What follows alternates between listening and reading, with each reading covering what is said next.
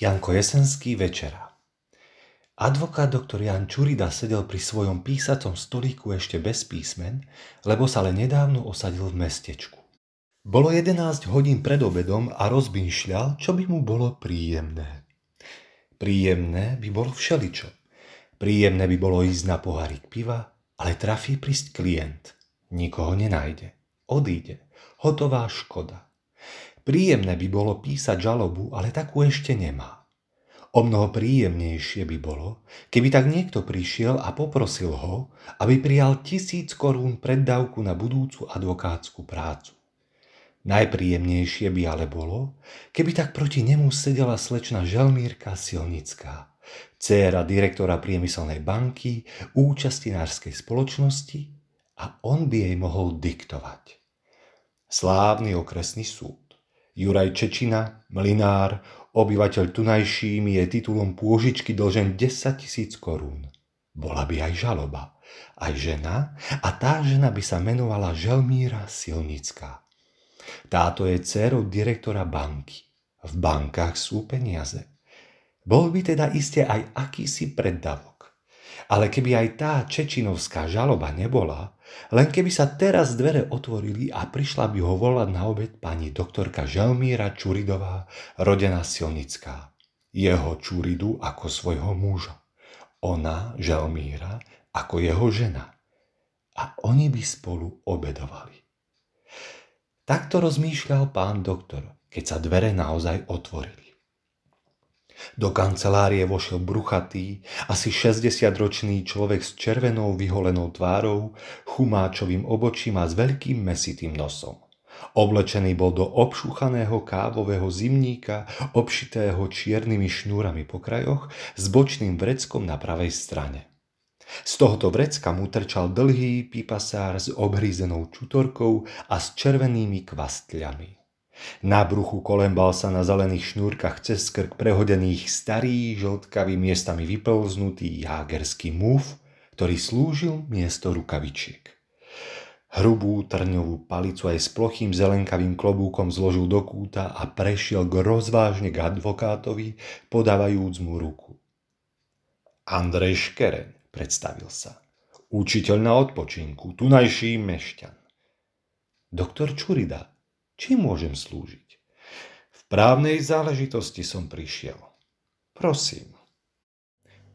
Chcem sa so ženou rozsobášiť. Prečo? Dovolte, aby som si sadol. Musím vám celú vec rozložiť. To vyžaduje času. História 30 rokov. Rozsobáš, myslel si Čurida. Interesantné. Ráčte si sem ku mne, počúvam, povedal nahlas. Idem ako kus povedí. Chcem všetko povedať od A po Z. Prosím vás, pán doktor, ako som už povedal, som škereň a ženil som sa pred 30 rokmi. Na svadobnej večeri bola aj pečená kačka s majoránikom a gaštanové pyré. Od tých čias som si kúpil dom, vysadil sad. Rodí sa mi ovocie najvyberanejšej fajty. Mám 10 včelínov. Chýrny je tzv. škerňovský med – Kúpil som si 4 turecké losy. Chránim v kasni 7 vkladných knižiek. A konečne teším sa 25-ročnej cérke Malvínke. Pekné dievča. Ale nebudem sa chváliť. Slovom, stačil som na všetko. Ja totižto škereň sa udrel do prs. A stačí nám na všetko. A predsa, pán doktor, od svadobnej večere nevidel som na svojom stole ani pečenú kačku, ani gaštanové pyré túžim po nich. Snáď by sa pri nich mladoženíchom cítil. Nemôžem sa ich dožiť. Prečo? Preto, lebo pani učiteľka nestačí. Nestačí s časom. Jej stačí iba na demikát, na bielú kávu, niekedy s veľkou parou a pomocou susedy na mrvance so zemiakmi a škračkami. Demikát závodí s bielou kávou ako dve drane.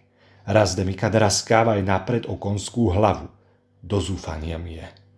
Na obed demikát, na večeru demikát. Ráčte to uvážiť. Ktorý si priateľ sa mi vysmieval, že sa nemám čo ponosovať na dražobu. Kúpiš si za 4 brindze, napiješ sa vody, staneš si k usporáku a máš večeru. Tak vravel. A to je aj pravda. Advokát sa usmial. Klient sa zamračil. Nie. Nie je to k smiechu. K plaču, pán doktor, k plaču. Ľudia by povedali, že je to zo skúposti. Nie. Len preto, že pani učiteľka nestačí. A počujte, vždy lieta, vrtí sa ako vreteno. Vždy chodí, behá, lezie, štverá sa ako veverica a práce po nej nevidíte. Raz je na povale, raz v pivnici, raz na dvore, raz tu, raz tam a probujte pozrieť za ňou. Nič je nie v poriadku. Celé dni sa nepostelie. Periny zostávajú rozhádzané ako za rána boli. Ceru učeše o 12. ale nestačí, aby sama seba učesala. Kým mi gombik prišije, trvá to pol druhej hodiny, lebo nie doma ihly. Donesú z mesta, tu vysvitne, že nie je to čiernych cverán. Hýbaj do mesta pre cverny. Je aj ihla, sú aj cverny, ale gombíka niet. Tak je s gombíkom. A ako je s gombíkom, tak je so všetkým. So všetkým, pán doktor, so všetkým. Pomlča za chvíľu, škrabúca za uchom. Za 30 rokov iba teraz badáte, podotkol doktor. Teraz mi bije do očí, keď sa má dcéra vydávať, ale počujte ma, nie som na konci. Prídem aj na to, prečo mi je to až teraz neznesiteľné. Dovolte mi zapáliť si, som fajčiarom. Nech sa vám páči. Učiteľ vynal fajku z kabáta a druhou rukou mechúrik s červeným krajom. Vyhrnul ho, vložil doň fajku a napchal si ju. Pripálil a rozprával. Každému uteká čas, ale mojej žene tak, ani čo by ho z misy vysušila. Bol, už ho niet. Odrazu jej zvonia nad hlavou na obed. Vychodím z mojej izby do stolovej. Musím sa ukázať, lebo by nevedeli, že je čas jesť. V stolovej rozumie sa neprikrytý stolík. Nik sa neukazuje. Chodím, chodím okolo stola, sadám ku klavíru, beriem akordy, čítam noviny, zase chodím, zase beriem akordy. Idem konečne do kuchyne reku, čo je s obedom. Stávajú vodu. Čo chystáte? Demika. No reku, to som sa ani opytovať nemusel a idem naspäť do stolovej. Zase chodím, čítam, akordy beriem a čakám. Tak to ide od 30 rokov. Navykol som a dobre, je to kríž. Ale aj Kristus niesol kríž. Preto sme kresťania, aby sme boli pokorní a trpezliví. I ja by som tento kríž pokorným a trpezlivým by bol, ako doposiaľ, keby išlo len o môj žalúdok a o moju osobu. Lenže tu ide o významnejšie osoby a veci. Ide o Malvínku a o jej výdaj. A šlo by to, keby nie keby. Keby žena vedela poriadnu večeru spraviť, už by bolo po starostiach. Dávno by sa bola vydala. Doktor pokrútil hlavou. Chudák nerozumel, že bez večere niet sobáša. Nechápete, pokračoval otec. Šťastný mladý človek. Vysvetlím vám to. Každý pýtač je zvedavý, ako to vyzerá doma. Čo sa na ulici, divadle, bále tým najmilším a najkrajším ukazuje. Aj dievčatá na ulici budú sa vám jagať, trblietať ako motýle. Každú chcelo by vám chytiť, také sú krásne ale pýtač, tvor múdry, chce nazrieť hlbšie. Ide do hniezda, odkiaľ motýlik vylietol. Motýlik. Každý motýlik bol húsenicou a stáva sa púpou. I húsenica, i pupa je nepekná. Ktože by takému pýtačovi zabránil? Chce vedieť, či ten krásny motýl neukáže sa hnusnou húsenicou. A už sme doma. Čímže sa pýtačovi zavďačíte? Dobrou večerou nech vie, že aspoň kuchárku dostane. Takáto večera je u mňa nemožná. Nemožná. Vykríkol a hodil rukou. Oči mu zvlhli.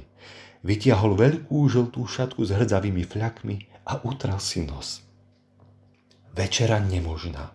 Pýtač nemožný. Už dvaja pošli kade ľahší a kde vedia večeru spraviť. Tu je to nešťastie. Pred rokom bol jeden, vážny, dobre dôchodky, mladý a driečný.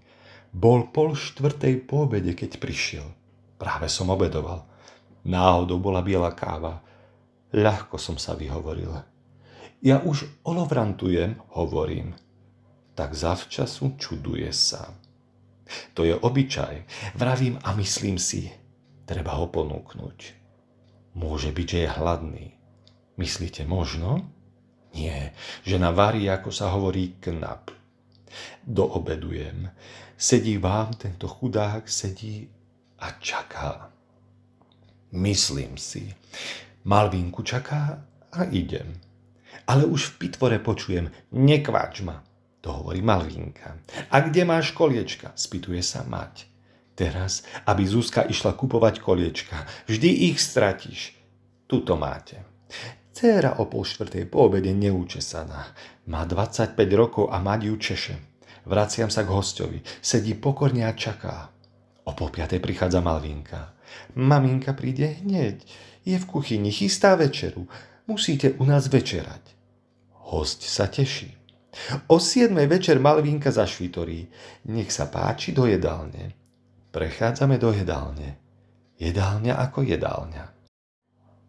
Veľká izba s podlahou na žlto natretou. Nové červené koberce so zelenými kvetmi. V kúte izby krátky čierny klavír, na ktorom ja akordy beriem. Orechový kredenc so skličkami, plišové záclony, biele filigránske fotelky s divánikom a pár ramenných stoličiek. V druhom kúte papierová lampa na drevenom stolíku, tri jarmočné obrázky na stene, všetko v poriadku, okrem toho, že stôl nie je prikrytý a v peci sa nekúri napriek tomu, že je sibírská zima. Malvínka skladá sviečku na stolík a odbíja s hrúzou, že musí dať zakúriť. Sedíme zase len dvaja a obidvaja čakáme, že zakúria, že rozsvietia. Nechodí nik. Prepadli sa všetky. Sviečka dohorieva. Knôt sa nakloňuje a papier, do ktorého je ovinutá, zblka. Utešené svetlo Hambím sa, pán doktor, ako pes a idem rozzúrený. Nuž prosím, žena sa háda s dcerou, čo majú dať kušunke, či vajíčka, či chren. Žena chce chren, malvinka vajíčka, lebo je to krajšie.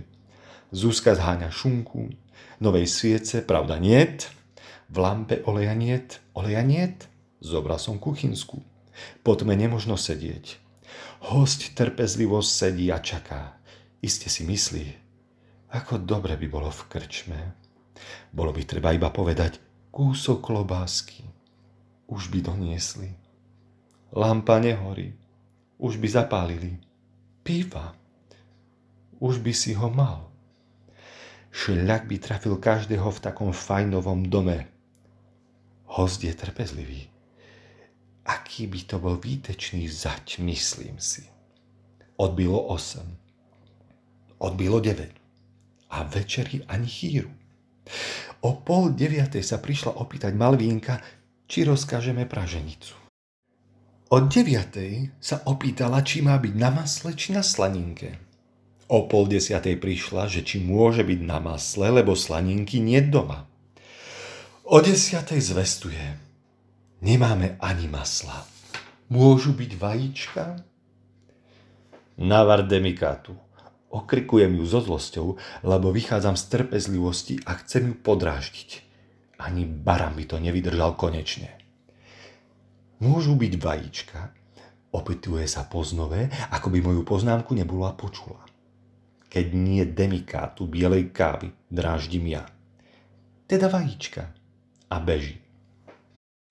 Zostávame zase sami. Od vzrušenia sa mi hlas trasie, ale hovorím s mladým pánom. Vravím o športoch a myslím si, za akého asi zvera má poklada tento človek. Iste si myslí, že preto vravím o športoch, aby nám zima nebola. V izbe sa totižto ešte vždy nekúri a svieti kuchynská lampa. Po športoch prechádzam na vojnu Talianov a vravím o systéme bojovania. Pritom si myslím, že pán Pitač hovorí, vo vlastnom dome by si mal mať systém. Vedieť tma, lampu zapaliť, keď je zima, zakúriť, keď si 8 hodín jedol, dať večeru. To by bol systém. Do izby vchodí Malvínka. Prichádza sa opýtať, či tie vajíčka majú byť na tvrdo, či na meko. A ja prechádzam v reči, že je terajšia drahota umelá. Aha, to ty preto nedávaš večeru, myslí si iste pýtač. Pritom čakáme, čakáme. Vchádza Zúska. Pani veľkomožná sa dajú pýtať, či majú byť vajíčka v pohári, či len tak. Zase čakáme. Myslíte, že ten pán dočkal večeru? Nie, pán doktor. Odišiel bez nej. Bolo okolo polnoci. Nenašiel ani hostinec otvorený. Viac sme ho ani nevideli. Neprišiel. Prepadol sa ako kmeň v potoku, ako tá večera, ako celý vydaj mal vínky. Ale Demikád sa neprepadol. Ani žena nezmudrela. Po pol roku prišiel druhý pýtač. Práve tak pochodil. Odišiel bez večere a viac sa nevrátil. Oči mu zase zaslzili. Pocmukal fajku, tá nehorel. Strčili ju so vzdychom do vrecka. Toto je môj kríž, doložil po chvíli smutne. Prosím vás o radu. V sobotu má prísť ku nám kontrolór zberného úradu Činčovič. Ráčite ho znať. Výtečný, vzdelaný, usilovný mladý človek. Tiež sa zaujíma o Malvinku. Sám som ho zavolal. Ani neviem, ako sa to stalo. Kibicoval mi pri kartách v pondelok. Filipík partner prehrával a hneval sa. Nám to robilo radosť. K tomu tento Činčovič všema tituloval pán profesor. Hovoril adut pán profesor. Teraz týmto pán profesor spomenul aj zle hostinské kosty. Číročistá hnusoba vraví, hotový žalúdočný katar.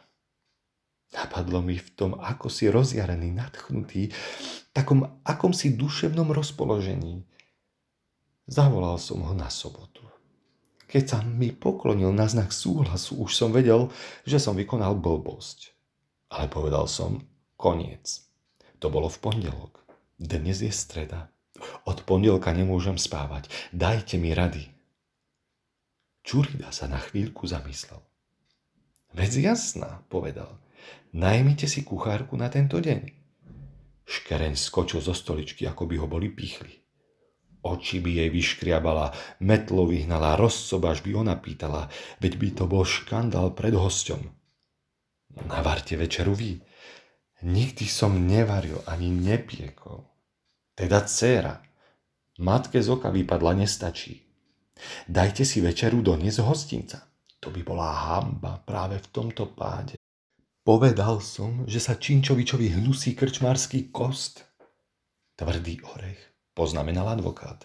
Ak tento odíde bez večere, rozsobášim sa. Žena je povinná ctiť si muža, ctí si ma, uráža. Varí demikat a kávu. To je znevažovanie, teda urážanie. Povinná je muža napomáhať v domácnosti. Napomáha, nepostelie, neušie, nezapláta.